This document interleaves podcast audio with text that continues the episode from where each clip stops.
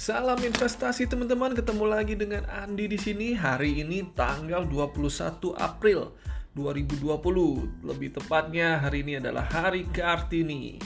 Jadi uh, hari ini saya akan sharing ter terkait tentang apa yang terjadi di market beberapa hari ini dan kurang lebih apa sih isu-isu yang menarik untuk kita bahas ya, untuk kita diskusikan ke depannya ini. Stay tune terus dan bagi yang belum follow podcast saya, klik di follow uh, Spotify ataupun di channel yang lainnya. Hari ini uh, mayoritas bursa di Asia sebenarnya pada pada saat kondisi yang uh, merah mayoritas ya karena uh, terkait dengan harga minyak yang mencapai minus mencapai 30 minus 30 US per barrel. Gimana caranya bisa minus harga minyak? Tapi ini salah satu posisi uh, harga minyak yang paling rendah dalam 30 tahun terakhir. Uh, jadi ini sangat menarik ini. Ternyata efek dari COVID-19 ini uh, sangat dahsyat, bisa membuat apa perkembangan ataupun konsumsi di dunia ini sangat melambat dan bahkan permintaan akan minyak sangat rendah sekali. IHSG ditutup di uh, angka 4500 4501 lebih tepatnya uh, hari ini minus 1,62 persen jadi Uh, dan LQ45 juga minusnya lebih dalam, minus 2,23 persen dan uh, asing masih melakukan net sell masih sekit, uh, net sell sekitar hampir 450 miliar uh, rupiah hari ini.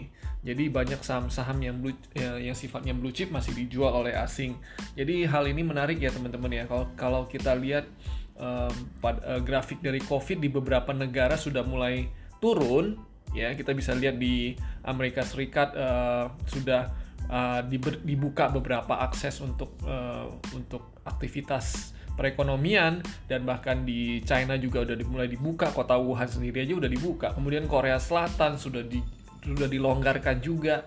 Namun di Indonesia ini masih grafik pertumbuhan ini masih tinggi sekali. Belum ada kelihatan pelemahan uh, angka penularan dari COVID-19 ini uh, menurun. Angkanya sih belum grafiknya belum ke arah sana. Jadi ini uh, tanda-tanda juga buat kita dan ada wacana juga di uh, yang akan diberikan ke depan ini mungkin terkait dengan uh, larangan mudik untuk uh, terkait dengan penyebaran COVID-19 ini biar nggak semakin meluas ya. Jadi tahun ini akan sedikit berbeda nih. Bisa jadi semua uh, mudiknya di akhir tahun berbarengan dengan libur Natal dan Tahun Baru. Rupiah juga masih di kisaran 15.400 dan um, ya masih nggak ke mana-mana karena sekarang uh, sepertinya pemerintah ter ter terus jaga ya dan uh, tapi yang menarik obligasi nih obligasi 10 years-nya ini menguat uh, sekarang udah di angka, angkanya sekitar 7.7 7.8 persen yieldnya untuk yang jatuh tempo 10 tahun. Uh, kan kita uh, teman-teman masih ingat ya kurang lebih bulan lalu tuh sempat di angka 8,3 8,4 jadi apakah ini uh, pertanda asing mulai masuk di Indonesia? Tapi menurut saya ini banyak juga uh, yang penguatan ini didom karena didominasi oleh aksi uh, uh, aksi intervensi dari BI sendiri kan uh, terakhir BI sekarang udah diizinkan. Boleh diizinkan jadi mereka bisa beli uh, obligasi di pa, uh, di pasar yang primer. Jadi nggak nggak harus di nggak necessary juga harus di pasar sekunder. Sekarang di primer pun mereka bisa masuk dan akses ke sana. Tugasnya tu, tujuannya apa? Untuk menjaga untuk menjaga likuiditas dan tentunya menjaga nilai tukar rupiah juga. Jadi menurut saya berita-berita ke depan ini sepertinya COVID ini uh, kan ya masih belum vaksinnya belum belum diketemukan ya. Jadi memang grafik penularannya ataupun grafik angka kematian sudah mulai menurun di be uh, beberapa tempat.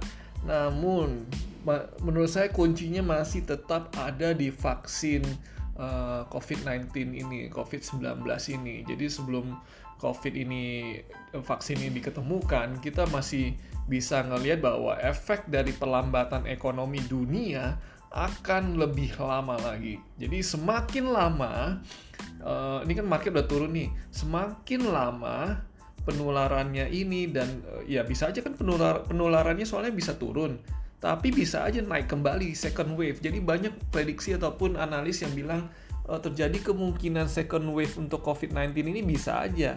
Jadi intinya bukan dari penyebarannya dan lain-lainnya karena tujuannya adalah mesti ada solusi untuk untuk virus ini dan itu belum diketemukan.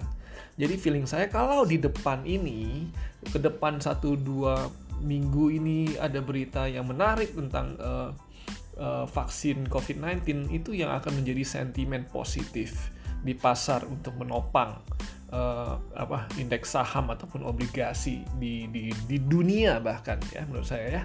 Jadi itu yang menurut saya yang harus diperhatikan.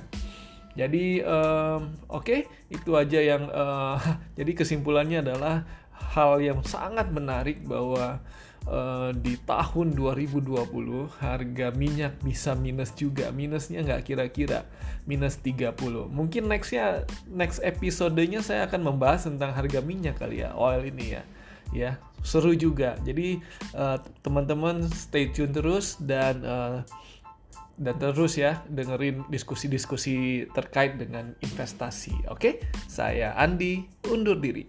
Bye.